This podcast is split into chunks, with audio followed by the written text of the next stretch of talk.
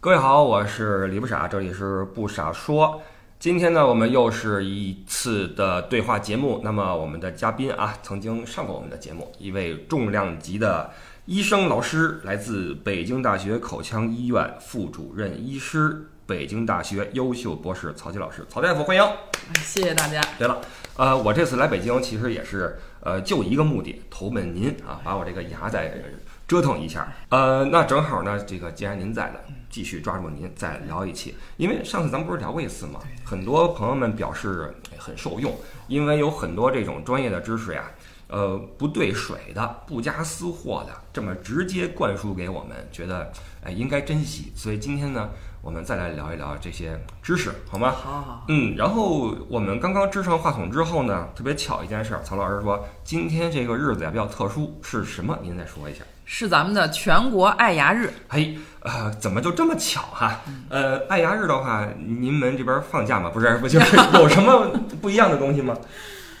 啊，今天不一样的东西，应该就是更多的去宣传牙齿的重要性和如何保护我们的牙齿吧。嗯，说到这个，其实我这儿有一个尖锐的问题啊，就在昨儿，昨天是我们另外一个呃嘉宾我去找他录节目，哦，然后他问我明儿你什么安排，我说找曹老师弄牙。我说哎，曹老师上次节目我听了，我还特地听了好几遍曹老师普及那个刷牙的姿势什么的那个。但是啊，问题出现了，他前两天去另外一个地方洗牙，人问他你这牙是怎么刷的？他说我是听高人说的哈，这样刷那样刷。他说他听你说是牙要横着刷，不是竖着刷。对对对。但是那边那个嗯是。大夫吧，就，姑且这么说啊，我也不知道去的是哪儿。说你看你这牙，你就因为横着刷有了这样那样的问题，你还是得竖着刷。他就抛给了我一个问号，说到底这牙怎么刷？您怎么回答这个问题？够尖锐吧？我之前没跟找你对这个稿吧？没有，没对稿，真的没对稿。对这个原来居然还有这种效果啊！那我首先是先得这个向那那位朋友吧，应该说是嗯嗯嗯，抱歉一下，因为可能讲解方面有点儿。嗯，不详实的地方，也许啊，所以导致它产生了误解。是这样的，我们这个水平震颤刷牙法呀，它大家体会这个“震颤”两个字，它是在这个牙齿上呢做水平方向的幅度非常小的震颤。对，对，它有点横拉，哎，不是横拉。我跟你说，那位朋友是个拉琴的，拉琴的，那我明白了，和他的专业对口了 哈。对对对，专业对口了。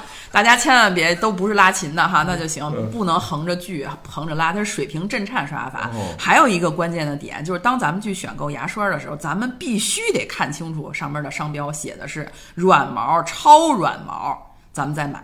咱千万不能买中毛的，咱更不能买硬毛的。嗯，咱甚至普通软毛咱都得琢磨琢磨，咱得怎么买的超软毛。哎呦，我还真是特地去买那硬的，因为我总觉得软的刷起来啊，我担心它刷不干净。所以，李老师，您这是为了衬托一下节目啊，还是不是真是这么干的啊？因为在我在德国那边嘛，它是分软、硬和中度这三个档。那我一般都会选中档往上，含中档。软的我觉得刷半天可能没效果，因为咱刷碗的时候、刷锅的时候碰的那个。呃，顽固的污渍都得用洗碗布的内面硬面去刷。咱碰到顽固污渍，应该是往上喷各种酸呀、碱呀的去除。那也就是说，毛越软越好，感觉是。没错，在这个刷牙的过程当中，大家一定要记住，刷牙刷牙，它不光是刷牙，它得刷牙龈呐。咱刷的位置呢，就在牙和牙龈交界的地方。嗯，咱在刷牙的同时，清除牙菌斑的同时，咱也把牙龈给按摩了。嗯，牙龈表面呢，它这个角化的这一层呢，如果有充分的角化，它对病原微生物产生的这个毒素，它有一定的抵御这种能力。嗯，所以说刷牙刷牙，你还得刷牙龈。哦，这样。哎，我还听过一个呃，这个怎么说？呃，热知识，说喝完碳酸饮料三十分钟之内不要刷牙。哦，他考虑的可能是这个牙釉质表面这一层刚刚被酸化了，当这个酸度下降以后，它可能有一个恢复的一个过程，就是因为唾液里边有矿物质嘛，它有可能有一个呃再度的恢复，就是刚才那种被碳酸溶解了以后的那种糊糊的那种状态，可能就又变硬的这种这么这么一个过程哈。这玩意儿它是真的吗？呃，这玩意儿它比较微弱，哦它比较微弱。但是你既然说到这个问题，今天又是全国爱牙日，我必须得说一下这个。呃，大概在十几年前吧，我还在读书的时候，确实看到过一特别悲惨的情况，是一位刚才说拉琴的，我说的这病人正好就是中央音乐学院的，是一个教授了，已经是嗯头发也是挺长的，那么一看就是艺术家那种。呃，全口没有一个好牙了，他是怎么回事呢？他不喝水，他只喝可乐。就咱们这位艺术家，所有的牙呢，不是残根残冠就是重度磨耗，所以说他这个非常严重。这个为什么要说这？因为就在前不久又来了一个病人，居然和他是如出一辙。我以为像这种患者在人群里边变少了呢，因为咱们一直在跟小朋友说，跟周围的人说，别喝碳酸饮料，别喝碳酸饮料。结果你看还是有这样。那实际上这种它的诱因。跟它那含糖量其实只是原因之一，对吧？对因为很多时候说我们零糖、零脂，对，但是其实碳酸对牙齿也是是的，没错，因为都是酸，不管是细菌分解糖产生的酸，还是说本身含有的酸，它对牙都不好。嗯所以说，你知道有一些人也非常不幸，他们得的是反流性食管炎，哦直接从胃里边胃酸反出来了，嗯然后这些牙牙牙也是都被酸给溶解了，也是很麻烦的。而且是不是这个过程因为它比较长，所以一开始不显，对，不觉得？李老师，我发现您现在也真的是半个专家了。嗨，就久病都成医嘛，是是对吧？你看我这一一口牙，这是是是，差不多了。考虑给您 挂专家号了，出专家门诊。呃，因为我们民间呀，我们老百姓看这些知识也都是看一个表面，嗯，所以为什么找您来，我们再聊这个？嗯，我还想接着问哈，就是前两天我发一朋友圈，我说每天能坚持刷牙、用牙线、用冲牙器，再配漱口水的，那一定是成功人士。为什么呢？这说明这人有一种持之以恒的一种认真的精神，是的，他把这个劲头用在什么事儿上都能成。是的，是的，是的。就是，呃，说一说这些是不是缺一不可，或者说多多益善这种嗯这种东西。这个问题，我我首先我很认同李老师这个观点哈，嗯他一定是最起码很自律，是吧？对自己的这个口腔健康也很关注，是不是都需要呢？是这样，这里边有一个东西，就刚才最后谈到的这个漱口水儿，这漱口水儿呢是这样，它呢作为化学法控制牙菌斑呢，咱们可以酌情的辅助。到什么程度？比如说，我每次去看大夫，我特认真的刷牙，用牙线、牙缝刷什么的。可是大夫老跟我说：“你这牙刷的不行啊，你看这么多牙菌斑呢。”那这种情况下呢，可能你就需要化学的方法来辅助你控制牙菌斑，你就用点漱口水如果说你自己感觉到，或者是每次你去就诊，医生说：“哎，你口腔卫生还是不错的啊。”那就说明你单纯的用尼龙毛摩擦你的牙齿，那尼龙毛不管是牙刷上的，还是牙线上的，还是你的牙缝刷上的，你可以很好的控制菌斑。其实漱口水就不是那么必须的了。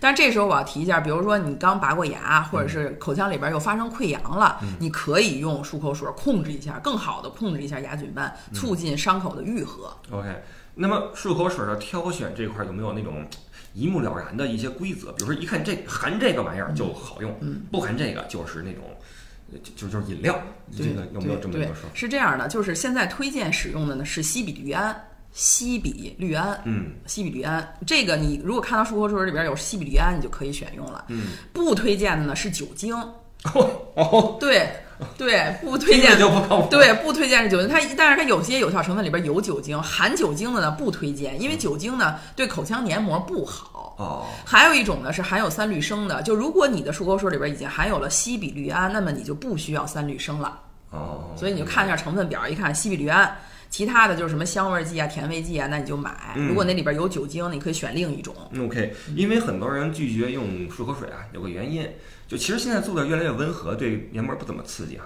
但是很多人会觉得，我说完之后嘴里边有股甜味儿，那随着我吞咽口水，我总觉得我把这给咽下去了，嗯，就就心里不舒服，对就对我们有危害吗？呃，这个漱口水呢，你多少的，比如说啊，甚至于有的人。小孩儿嘛，或者怎么样，他咽一点儿都是没有事儿的，你别整瓶往里灌就可以了。哦，刚才说到这个冲牙器，我想起来了，刚才还说这个冲牙器，冲牙器真的是一种有益的补充，所以可以用一下。但是呢，咱们说明白了，这个它不可以代替牙线和牙缝刷。就是你有了牙缝以后呢，你一定要用牙缝刷；你没有牙缝呢，你一定要用牙线，这个是必须的。你说我拿那冲牙器滋了，全嘴都滋了，我可以不用牙线了？不可以，嗯，因为冲牙器呢，它只能冲掉非附着性的悬浮状态的牙菌斑，而真正粘附在你牙齿邻面的这些牙菌斑呢，必须靠尼龙毛给它刮掉。嗯，所以听到这儿就明白了，为什么不是所有人都能成功？那还真就是一套特别详细的活儿，你知道吗？对，一套详细的活儿。嗯嗯。还有个问题啊，我也是临时想起来的。嗯。呃，我最近正在给娃挑那个牙膏，娃一岁半，什么时候应该给这个娃娃开始练他刷牙？呃，就是从第一颗牙长出来，家长就得开始给他刷。只不过那会儿呢，不用用牙膏。嗯。但是等到这个他真正乳牙裂，就是乳牙逐渐都萌出了，这时候就真的得用含氟牙膏。嗯。这个量呢，还是刚才呃有很多人担心的问题，说我要是咽下去点儿，会不会氟中毒啊？会不会氟骨症啊？等等这些的，千万不用担心。这个量呢，你控制到一个豌豆那么大，你给他刷，然后让他漱口吐什么的，就肯定是没有问题的。呃，人类应该是只换一次牙，对吧？那只换一次牙。那那我这种想法可不可取？就是反正也要换。嗯，我换完之后我再好好刷牙，前面这这这一茬儿无所谓。哎，这不真不行，嗯，这真不行。我估计这是不是和您愿意用硬毛牙刷一样，也是 像您这极少数的，对极少数的患者，这种失败人士就 总有这种别别别，您您是绝对的成功人士，别别，真的。这个不可以啊！这 乳牙呢，对小朋友非常非常关键。就是最后一颗乳牙脱落呢，这个孩子可能都已经十岁、十一岁了，最后一颗牙才脱落。而他长全的时候，可能才两岁多。你想想，这个牙要帮助他工作多少年呀？这个每一颗牙都有自己的岗位，都有自己的任务。你甚至于这个牙有一个任务，最有意思的任务是它占地儿的任务。嗯，对。如果说他过早的下下岗了或者退休了，他这个站着的这个地儿呢就被后边的牙给挤了，那么本该长出来那颗牙没地儿长了，就长歪了、长滋了，这肯定不行啊。那还有重要的任务呢，当然是发音和美观以及咀嚼了。这跟咱们成人的恒牙是一样的。你想啊，一个那么可爱的小姑娘，一呲牙，满嘴都是黑牙，你说她自己能乐意吗？而且这换牙，它不是说一夜之间咣叽掉了二十多颗，它是一个逐步替代的过程。你不可能说我从这天起开始刷牙，没有这么。而且这玩意儿这个习惯，你很难就是突然就一天就。就改变它。对对对，哎，说到这儿，我得必须提一句啊，这个以前我记得我说过，就是他十岁之前，十岁之前都是咱们家长负责给刷。哦。啊，因为刚才李老师说了一个，他不是咣叽一下全掉了，他是陆陆续续的。我刚才也说了，他有的甚至于能到十岁、十一岁才脱落。嗯。所以到十岁之前都是家长帮着刷牙。哎呀，那可能还得考虑考虑。是，然后你说，哎呦，那可不行，而且我们家孩子自理能力特别强，他真的不用我刷。OK，那你就需要一个东西叫菌斑显示剂，你试几回，就你不要说他刷干净了还是没刷干净，你让他刷，然后你试几回，嗯，一试这孩子，哎，果不其然跟我刷的一样干净，那你就可以放手了。哦，你还得时不时抽查一下，就拿菌斑显示剂这玩意儿是那种抹上去的呀，还是照的呀？抹上去的，有的是竖的，有的是抹的。哦。啊，当然现在也有啊，我我看过也有照，特别触目惊心，触目惊心，因为你那个呃漱完口之后呢，有牙菌斑的地儿都是蓝紫色的，哦，没有牙菌斑的地儿呢是白色的。那你刷完之后，应该哪儿哪儿都不紫了，包括舌背上颊黏膜应该都不紫了。那如果剩了一大堆，就说明那水平不行，还得您帮着刷。回头漱完之后，哎呦。一照镜子，我没吃蓝莓呀。对对对对，效果跟吃蓝莓差不多啊，那种效果。我明白了。哎，你别说这个爱牙日，这个还真给抖露出不少这种有用的信息。对。还有哪些常见的误区吗？民间？哎呀，常见的误区啊，嗯，有一个，其实我一直在在说，但是呢，居然也有我们的一些同行哈，就是也也也觉得说这个也挺挺不好的，就是关于一些。口腔的说是保健的这种习惯吧，咱就说其中一个我最反对的就是叩齿。哦啊，嗯，你好像说过这个事儿，对我觉得值得再说一次。啊，我以前可能说过，就是就咱不叩齿，你叩齿呢，你受损的有两个主要的地方，一个呢是你的牙面儿，因为你你的牙主要是用来发音、美观和咀嚼的，它干这三个活儿没有问题，但是它不是用来互相撞击的，嗯，所以你的牙齿的咬合面受损了，还有一个受损的地儿就是你的关节。就是你的关节呢，也是在发音美观和这个咀嚼的时候要用。关节在哪儿呢？在耳朵前面这个位置哈，大家说话上下一动就能感觉到它在动，那就是它颞下颌关节。这两个地儿呢，咱们。就没事儿不要去用它，它跟膝关节一样，咱们没事儿咱不要去用它。咬合面儿就是它是一种会磨耗，本来本来它就每天都在磨耗，对吧？完了你还没事儿给它给它加码，这个是没有必要的。你要是健康的呢，那这两个地儿受损；你要是不健康，你就更麻烦了，因为你本身有牙周炎，牙齿就松动，你还不停的磕的它，那这不等于是让一个生病的人接着干重活吗？那你不是等着这牙赶紧没吗？所以千万别这个叩齿这个事儿啊，它有点玄学，你知道吗？很多人会说，哎，清晨叩齿多少下，有点那个像《西游记》似的啊。哎，这颗丹我练了七七四十九天，这个是九九八十一天，你知道吗？它有点，你你叩齿八九九八十一次，好像 这这画面感太强了，对吧？但这胡扯是吧？对，不不，这不是胡扯，你就是你通过这种，你就马上能理解这个到底有没有科学依据？什么七七四十九、九九八十一，这个你听着就觉得。那天来一个阿姨的这个这先生跟我说呢，说那个他还乌龙搅海，我说什么叫乌龙搅海？然后那另外一个阿那就那阿姨就说，行行，你别跟他。他那乌龙搅海就是他拿这舌头啊，把他这个把他这个牙呀整个的刷，就是叫什么捋一遍，然后再再把那唾沫，关键你听后半句，他再把唾沫都咽下去。关键是，他跟我说这些话之前，我刚刚给他检查完口腔，并且做完截肢和抛光，那牙周啊，整个牙周带不是溢脓就是溢血，就是流脓流血吧，说白了，战场似的，跟战场似的。在这种情况下，他每天早上来一遍乌龙搅海，然后把这东西都咽下去。大家想想，你说这个，唉。我明白了，就是一言难尽所以所以这个有时候一些民间的这种这种迷思呀，你你你不知道怎么形成的，有点像那种都市怪谈的意思，你不知道为什么就传出这么一种说法。是的，哎，我又想起一个事儿啊，我们刚才说了牙刷、牙线、冲牙器和呃那个叫什么间隙牙刷，间隙牙刷是吧？还没有提另外一个民间利器，什么东西？牙签儿。哦，牙签。你很多人吃完饭之后拿个牙签儿哈，手一捂，真文雅，啪嚓啪嚓的哈，抠吧抠吧。从一开始他是为了抠一些东西出来，到最后能没有有没有都跟这儿弄一弄，就跟有些人他没事喜欢挖耳朵一样。哦。他拿个棉签儿，他就虽然说没觉得有什么东西，但他习惯性的抠吧抠，他觉得舒服。哦。这种习惯有什么说法没有？哦，首先呢，就是咱们一定不要伤害咱们自己。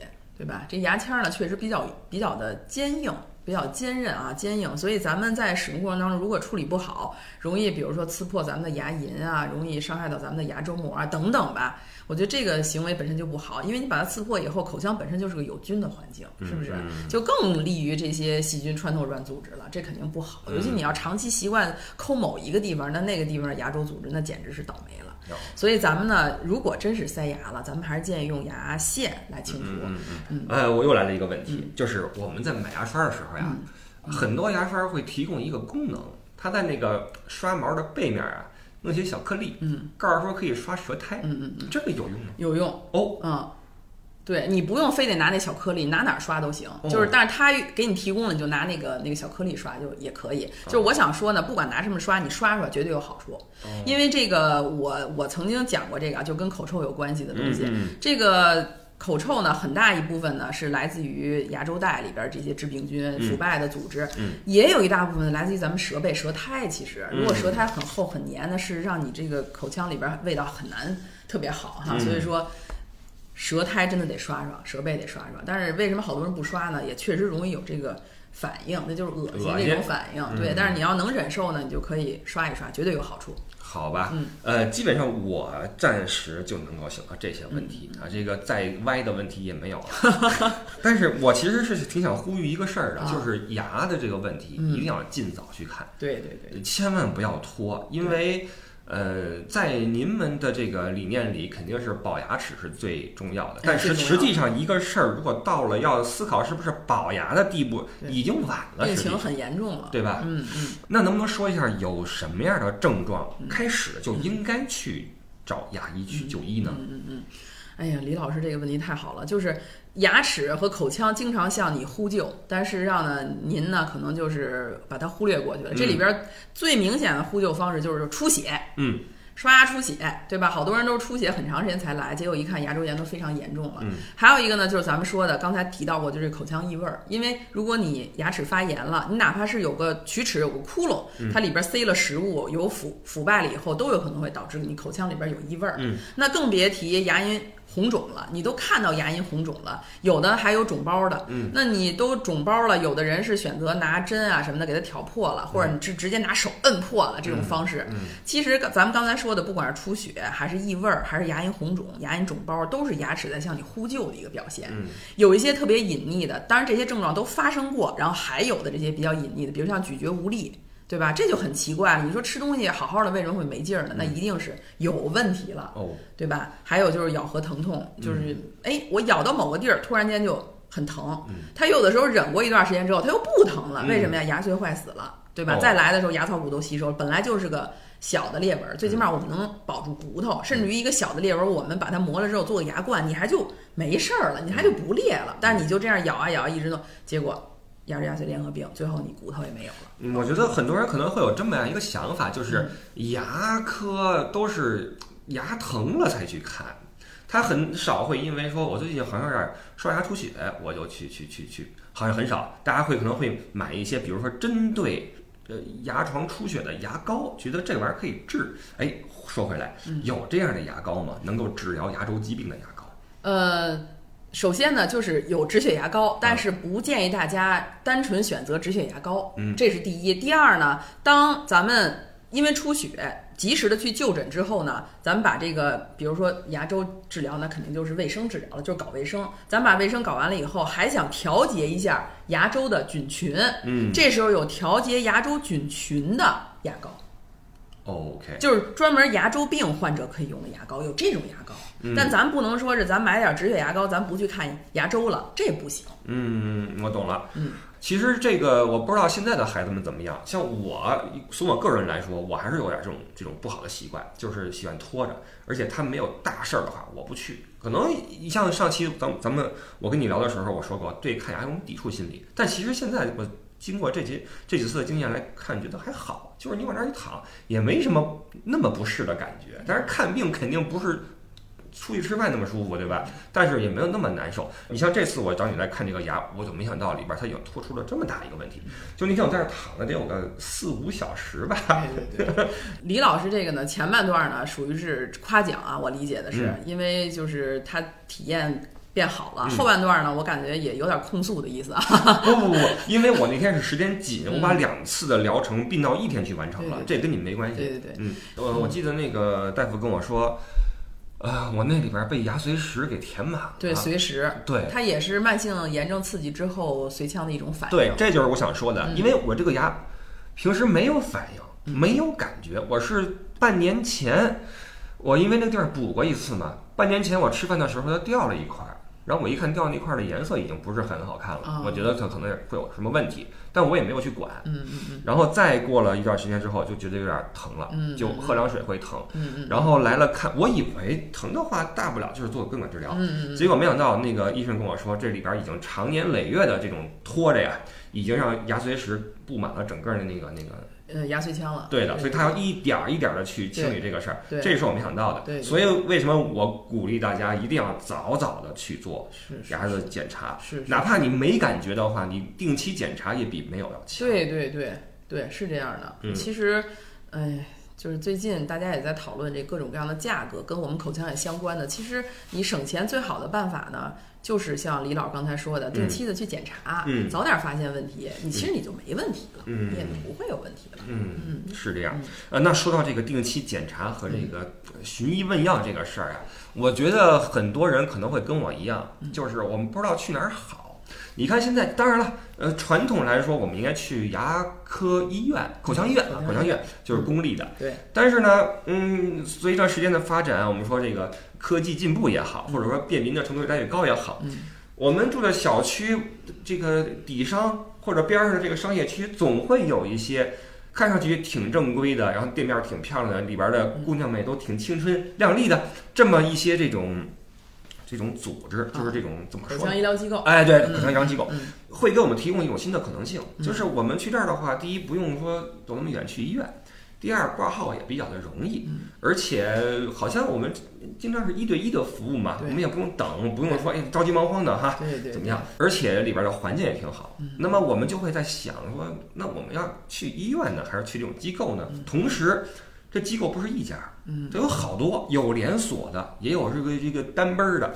然后你在手机上能看到很多这个打折信息。我们搞活动啊，我们比如说洁牙，嗯呃，四十九块九一位，嗯或者说我们最近这个便民什么补牙什么的，那弄得我们心里边会比较的呃有疑问，嗯就是应该去哪儿好？那你会怎么看待我们这个疑问呢？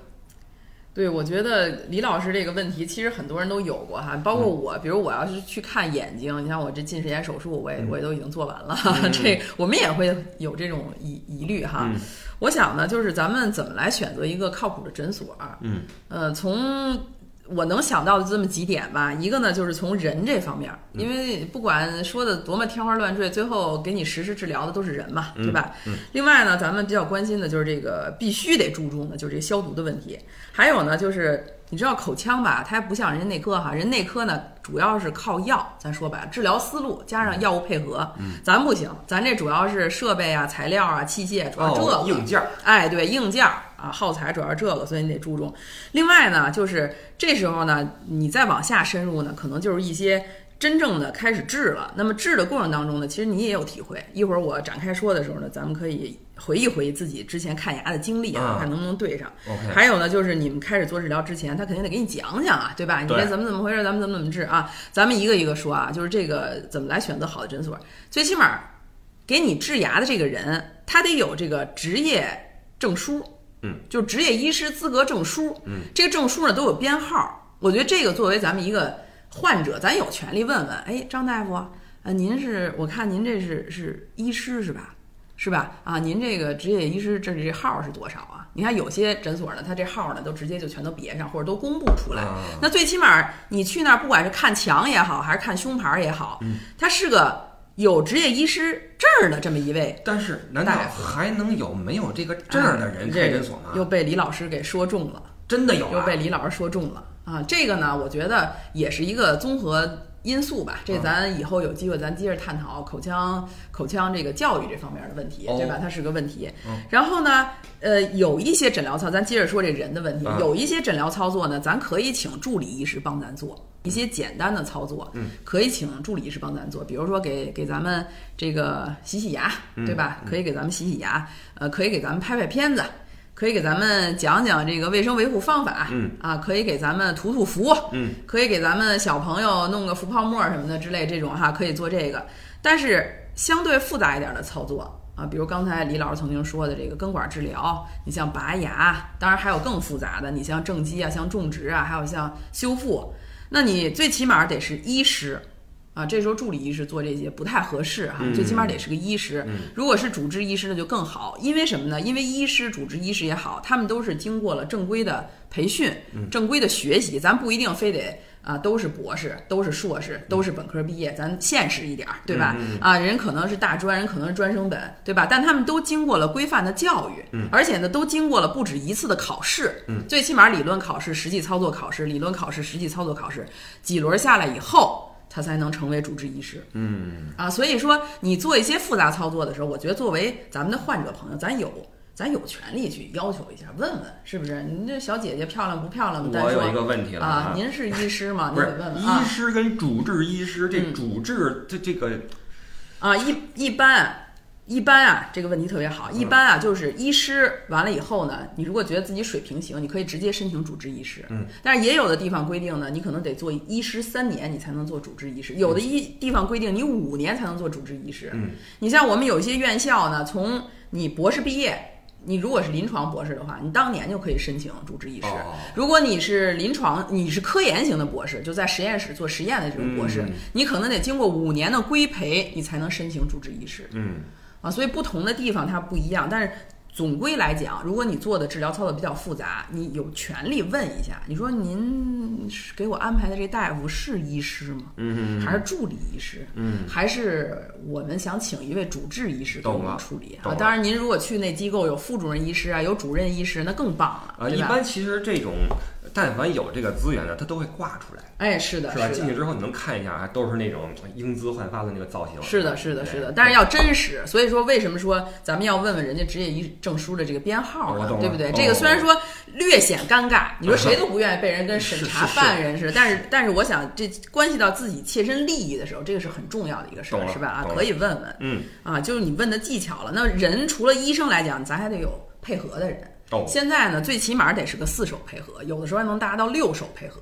等会儿六手就是除以二就是三个人，对，三个人，嗯一个大夫，两个助手哦来给你配合啊，到到这个程度，所以说这是人这方面。嗯然后咱们一个最基本的一个点就是消毒，为什么呢？口腔大家去看过的都知道，有的时候有些操作确实是出血的，嗯啊，哪怕是一个就像刚才李老师说的，一根管治疗，那根管里边有牙髓啊，那牙髓就是包括血管、神经和淋巴管嘛，那也会出血的，对不对？所以咱们消毒要好。你说那人家也不让我看消毒锅呀，是吧？嗯那没关系，为什么呀？端过来的这器械里边呢，一样一样的，它都得是有这个消毒包装的。嗯你一看手机啊，就咱们经常用的钻牙用那手柄哈，嗯也是包着包着这个包装袋儿的，撕开包装袋儿插到这个牙椅上，对吧？用的各种器械，器械牌儿也好，还是各种小零件儿也好就跟，出去吃饭给你那个打好包那个，哎，对对别对，哎，对嗯你一看这拿过来的东西，赤手空拳就拿过来了，嗯裸着就就过来了，嗯，那你得问问。消消毒了吗？您这消毒了吗啊？对你得问问，嗯你去完一次，或者你当时就可以估的白。哦，我明白那。天去理发馆要给我测一下头皮，嗯我说那顺着人家托尼老师吧，是吧？嗯啊然后当时拿过来给我搓，我说你不擦擦呀？人家拿一个抽纸巾给我准备擦一下。哎，我说行，今天我不弄了，哦行吧？我不弄了，你就可以拒绝。你说大夫今天突然有点不舒服啊，先先走一步啊，就估的白了。啊所以这就是消毒这块儿。那还有设备这一块儿，因为现在啊已经到了这个年年代了，嗯是不是？像刚才李老师说的，咱不光是。医疗资源多，嗯咱这个学习资源也多。您作为一大夫，现在都已经到这个程度了，您还啥啥不会，那不行，是不是？你你这个诊所该有的设备你也得招呼上，是不是？比如像放大镜，就是你大夫给你看牙的时候戴一。除了眼镜之外，还戴一放大的一眼镜，对吧？这放大镜得有。有的机构呢还有这个显微镜，嗯因为现在呃做根疑难根管啊，做什么也需要显微镜，包括贝牙。另外呢，咱现在做正畸还是做修复都得用口扫仪，就一个不停闪光的东西在你嘴里边照，不不照照照一直照哈，这口嗯口腔扫描仪。一般做正畸呢，尤其饮食美正畸呢，必须得有口腔扫描仪。嗯，呃，那开你说我要去这诊所种牙了，结果呢，这诊所连 CBCT 都没有，都没法给你拍 CT，那你说能在那儿种牙吗？你就也是大夫今天突然有事儿啊，赶紧就撤就行了、嗯啊，这种植必备的 CT。嗯，那你要做正畸，你得有单反相机，对吧？咱们单反相机都见过，嗯相机必须得有啊。嗯然后你这个现在做根管治疗了，就不是以前那种状态了，什么热牙胶充填啊，这些东西都得有、嗯啊，包括拔牙这超声骨刀什么都得有哈，这是设备这块儿。环境这块儿呢，刚才李老师提到那些，那都算不错的，比如说门帘儿很大啊，什么的里边儿很宽敞，是这样的。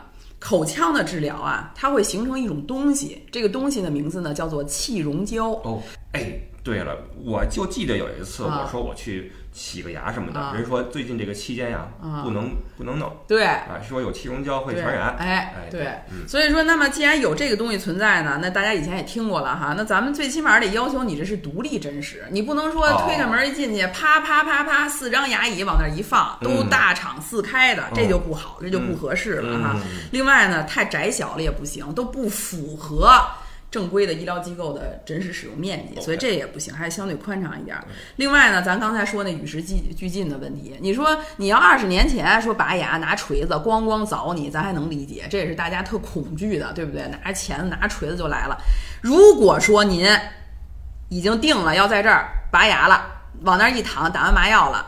这个医生跟护士说：“把锤子拿过来哈，给我把锤子准备好，或者已经举起锤子准备凿了，赶紧让他停。嗯大夫突然有点急事儿，哦是吧？今天就先不弄了啊，把麻药钱给您交一下，咱就撤啊。嗯因为现在拔牙咱不用锤子敲了啊。另外呢，还有一个，这李老师最近体验过，就是根管治疗。现在根管治疗呢，一般来讲都上橡皮杖。什么叫橡皮杖？就一块橡皮布绷在你嘴里边。这个是什么时候开始的呀？哎呀，这个你要说现代根管治疗的这种理念，真的也都有十几年了，哦真的已经有十几年了。所以你说都十几年了，还没传到您那儿去。现在现代根管治疗理念要求用次氯酸这种东西来处理根管，把一些感染物质去除掉。这次氯酸呢，说白了就是您家那八四。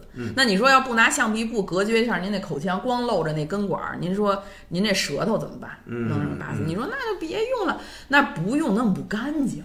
那但是这些设备什么的，啊我们没法一目了然的看到它，嗯比如说橡皮杖或者锤子，我们那对吧？让真开始招呼的时候才能看见，对啊对吧？所以这玩意儿可能一开始可能还很难那就去了一次，就别去第二次了。哦咱只能这么说了。但是有一些咱能看见，比如说咱那环境是嗯大厂四开的，还是有独立诊室的。对对对对对，那么还有一个东西是，就是在你都看不到的时候，最起码你能领领略到，就是他给你讲治疗计划的时候。哦，我们说治疗计划一定是一个完善的计划。嗯你说我是我这牙折了，问问大夫能不能种？今天不管三七二十一，我这牙里边都是牙石，也不说给我洗洗牙，给我摁那儿，就是说要给我种。满应满许，就是什么事儿都是没问题，放心吧啊！嗯甚至于夸夸其谈，像这种的，你一听，你就可以暂缓，嗯咱了解了解，对不对？没事儿，咱明天再来也行啊，嗯对吧？就这种，这个呢，我想都是去选择一个医疗机构的一个小的技巧那我有一个这个问题了，啊。呃，我们去看牙，在这个选择医疗机构的这个环节，嗯能不能像比如说我买个首饰一样，我去这家哈，我试试这个戒指，嗯，去那家看看那个设计，再跑这家来问问这个工期、加工费是什么的，能货比三家吗？可以，哦，可以但是但是这个这个过程也也必定要包含我们要躺这块儿让大夫看一下，是的，对吧？是的。我明白。所以说呢，我觉得啊，就我的一点小小的看法就是事实上呢，这个设计的过程是非常关键的，也是体现出大夫的水平的一啊就这个方案对这个方案。但是你知道，现在很多医疗机构呢，为了留住患者，嗯他这些都是免费进行的，嗯什么拍片子免费，治疗设计免费。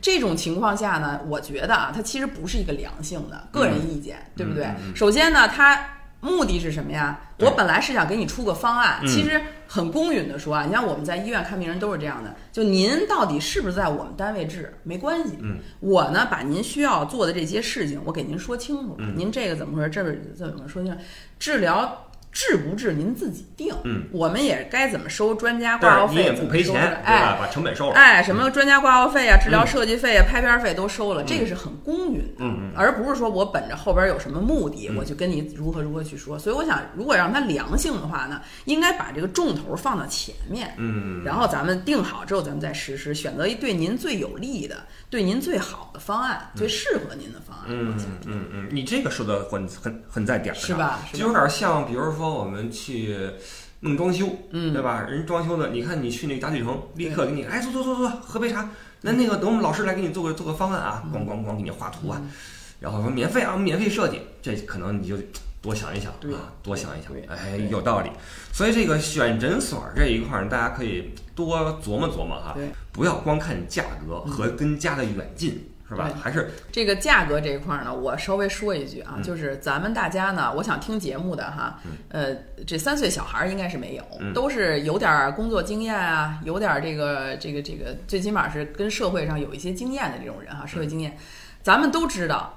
这东西啊，什么东西都有成本，嗯，是不是？咱什么东西都有成本，咱不可能说是想象的，说这种植牙是这个，嗯，买这种植体是三千多，所以种植就应该三千多，我自己回家种去，没有这样的，没有这样的朋友。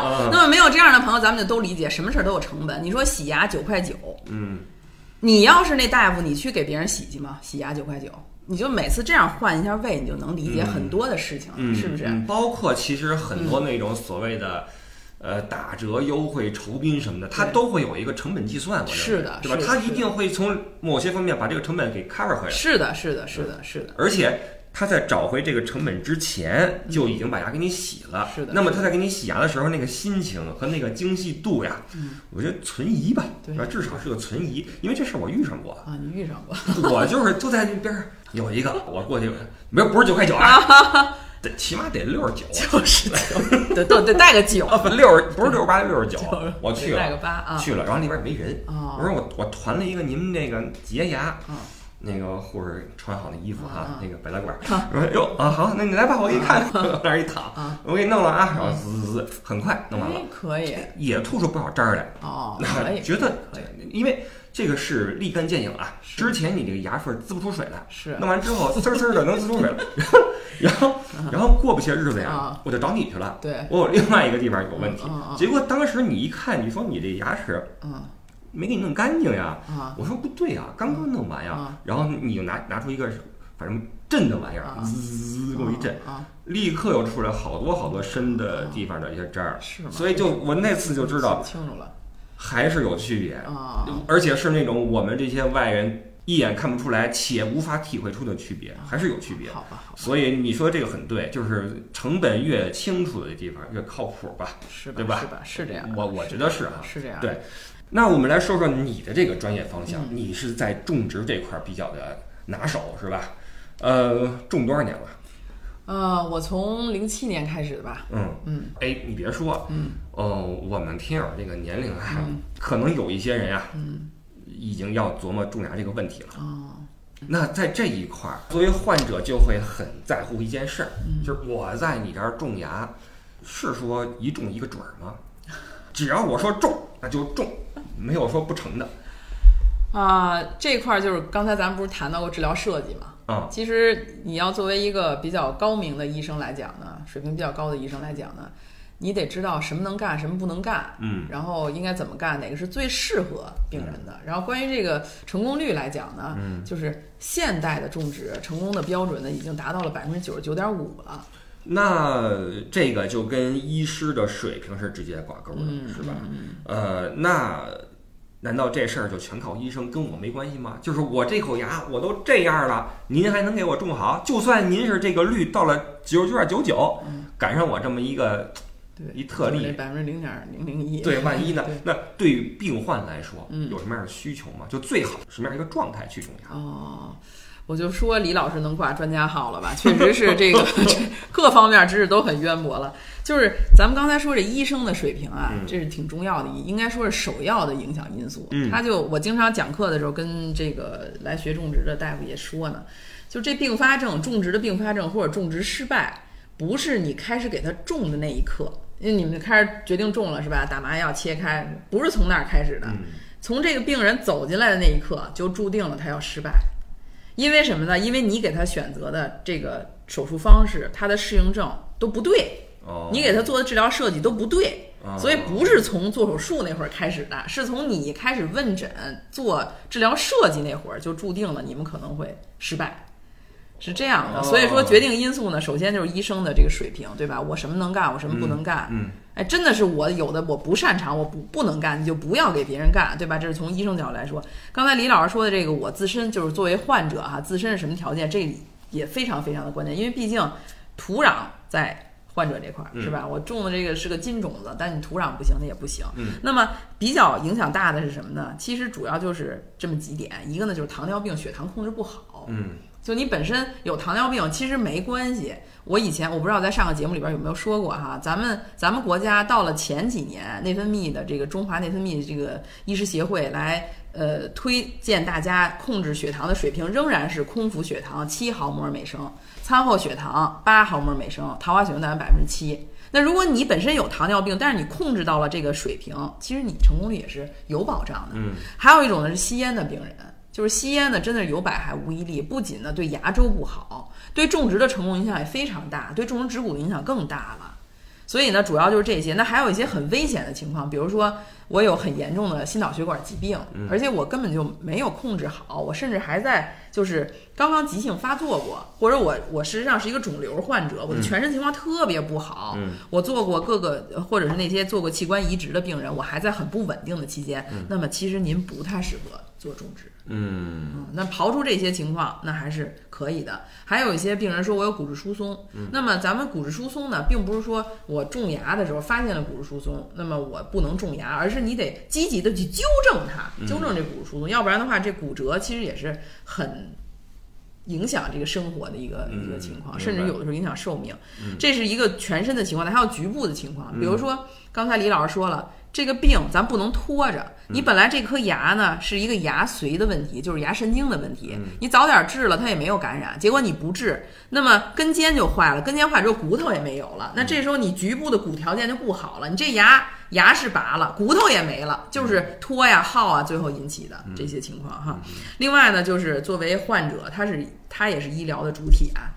那你说你说世界一流的种植体，那我咱有实际情况，咱这个经济上不允许，哎，我世界一流的，我我还是想选那个稍微那什么一点儿的，对不对？那你选择的种植体的品牌和质量是什么样的，嗯也很大的影响。那么接下来就说这种植体。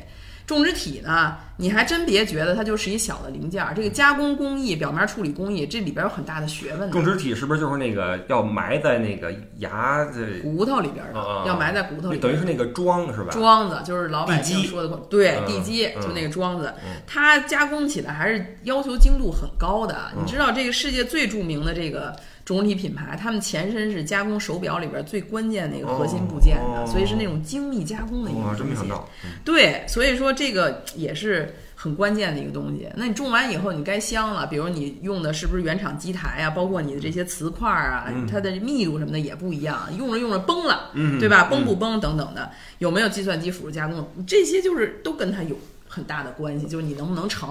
嗯，我听起来这是个大活儿，就是可不是去个一两次就能完的事儿，是吧？，对，所以说说到这儿了，其实话说回来了，嗯所以大家想想，就跟那九块九洗牙是一个意思。嗯，你说你这么复杂的这些事儿，完了你你这个这个对吧？哎，真的就是吧现在好多小区里边啊，对电电梯里头广告啊，种牙什么优惠什么的哈，对包括现在很多电视台，我跟你说啊，对，我在四川有几个当地电视台，嗯报报节目，邦一画风一变啊，最近某个医院哈有一个什么什么，说要种牙，对反正就是类似这样的一些一些优惠吧。对，大家还是理性的去看待这个问题，嗯然后你做出理性的选择，对吧？你当然了，你你非常这个这个。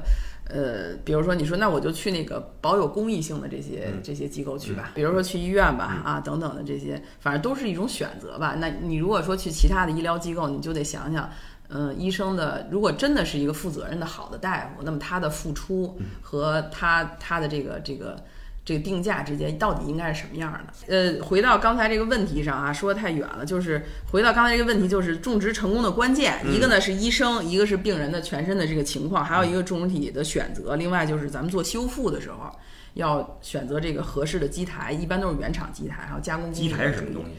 对，基台呢，就是刚才说的这个桩子啊与咱们这牙冠的连接部，哦连接部件儿，它叫基台。哦这个基台呢和种植体是同一个厂家的，嗯，而不是由别的第三方生产的。哦当然，你也可以选择第三方生产的，那它价格肯定就低。嗯嗯，那你要问清楚啊！你说我，你给我，你给我用的是原厂基台这么说一下，嗯，一般种一颗牙要来多少次呀？哦。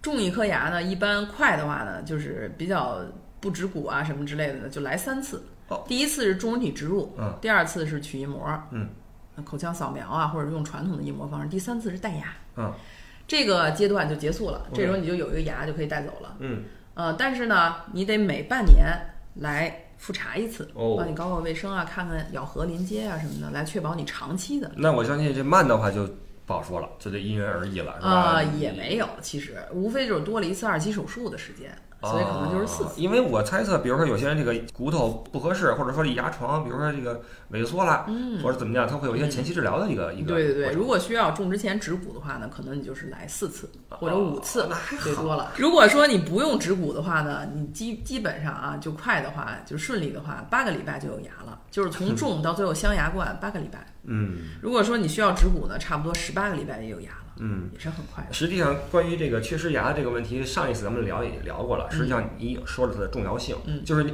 有些人可能觉得我这缺颗牙，反正外边看不见，我这嚼东西也没那么大的影响，就撂着吧。嗯，但是它会因为它缺一个胃嘛，就会导致其他的牙齿的位置开始发生位移，是的，最后发生咀嚼的这种不咬合是吧？对对，然后咬合的创伤对就开始，牙齿会不正常的磨损，对，包括脸型的一些变化，对吧？一看你们就看过那动画片儿，什么动画片儿？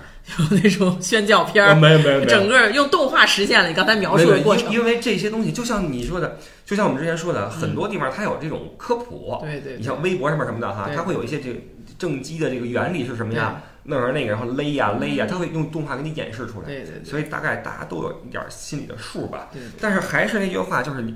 呃，你到这一步就已经晚了，就是还是早去，呃，规律的、尽早的去找牙医。对对，嗯，正好今儿爱牙日嘛，借这个机会呢，再闲聊一会儿哈，嗯这个探听一点儿非常浅表的一些专业知识，嗯因为您这么多年学下来，啊这点儿是肯定是讲不完的，啊是吧？对对对，呃，等回头有机会吧，行。等回头我再我牙不行的时候，我再 哎，您牙别不行啊，您牙必须行。成吧成吧。哎啊，我我最后一个问题啊啊，当然这个问的特别业余，啊就是在你的这个临床经验里面，像我这个年龄的，就是四十上下的这些人里面，在患者中或者你的印象中，国人这牙齿普遍是什么样一个状况？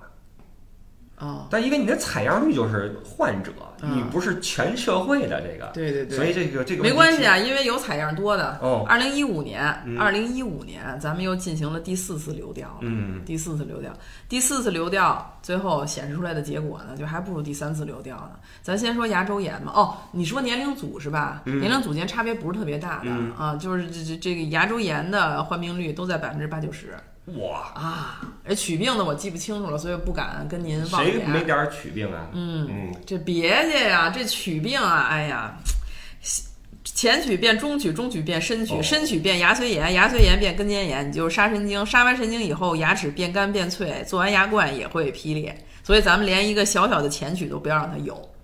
刚才说了，咱咱这个 再捋一遍啊，牙刷、牙线、间隙牙刷，对吧？含氟牙膏，牙刷用软毛的、超软毛的，用含氟牙膏，然后水平震颤刷牙法，对吧？如果实在不行，辅助点化学控制牙菌斑的西比氯胺，嗯，就可以了。定期，李老师说了无数次了，定期看口腔科大夫，给小朋友涂氟。今天不是爱牙日嘛，就是希望大家一个牙都不掉，一个龋齿都没有，对不对？牙都棒棒的。